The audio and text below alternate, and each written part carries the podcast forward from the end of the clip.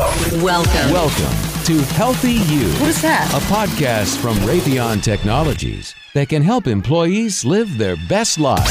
It helps me get in the zone. It, it helped me to change my mindset. oh, I love it. It's me ready for my day. Connection complete. Now, listen in and learn how you can be a healthy you. Hi, and here we are again for another Healthy You podcast. I'm your host, JT, and here with me, and I'm not just saying this, is my very good and close friend who also happens to be my co host. It's DJ. Oh, that's nice of you to say, buddy. We certainly have known each other for a long time. Mm-hmm. Lots of good times, too, right? That is true. That is true. So I think it's fitting that on today's show, which is part of our series on healthy families, we get to talk about the family you choose, otherwise known as your friends. Yep, a huge factor in achieving self care and building some resiliency, which we've talked about, mm-hmm. is having caring and supportive relationships.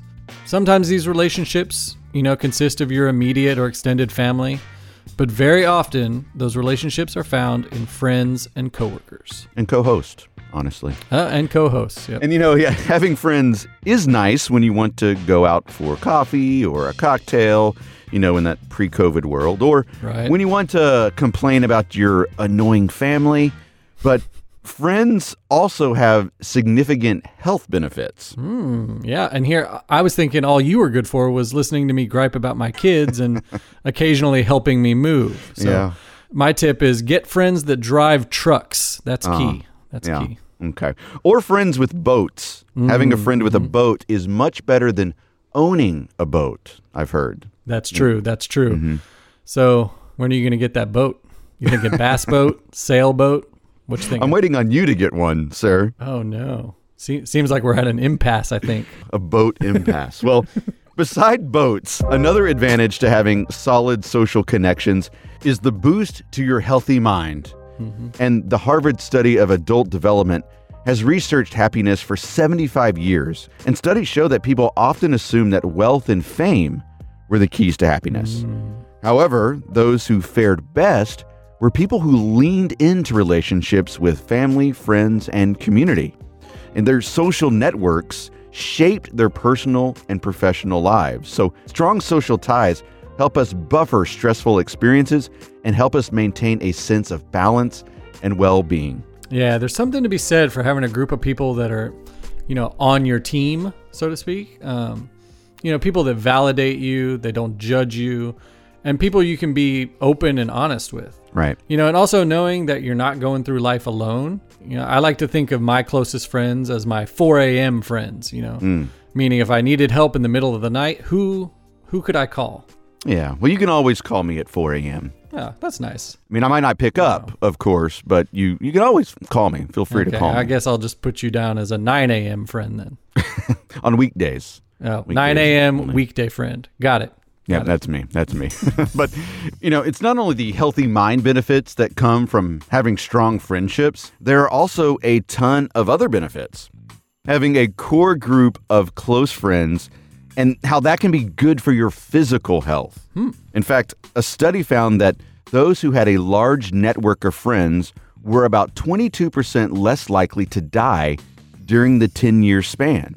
And in another study, women with breast cancer in a support group lived twice as long as those not in a group. And they also reported much less pain.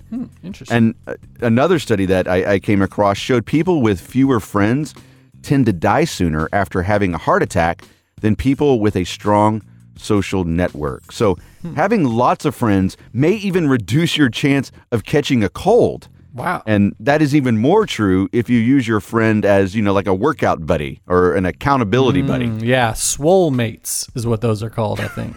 yeah, I think you're right. I think I saw yeah. that. Yeah. But Uh-huh. here's the thing about friends. Um, they can be Mm. kind of hard to find and even harder to build into something meaningful, especially in COVID times, right? Yes, that is very true. You know, it takes time to nurture new relationships. They they certainly don't happen overnight, but you know, they can begin with just small steps like reaching out to people who you already have a connection with but maybe haven't talked to in a while. So I would encourage you uh, all of our listeners to call a family member or friend you haven't spoken to in months or years. And remember, if you're there for others, they are much more likely to be there for you.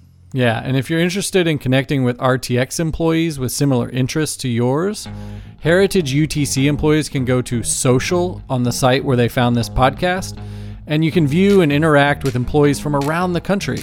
Heritage Raytheon employees can go to our space to access more than 3,000 online communities of employees with all kinds of diverse interests. If you have questions about anything we talked about today, you can shoot us an email at healthyupodcast at benefits at rtx.com. Yeah, you can email us at 4 a.m. if you want. It's fine. it's fine. And until next time, here's to a healthy you. And that's it from the podcast made especially for the minds, bodies, and wallets of RTX employees across the country. That's a great idea.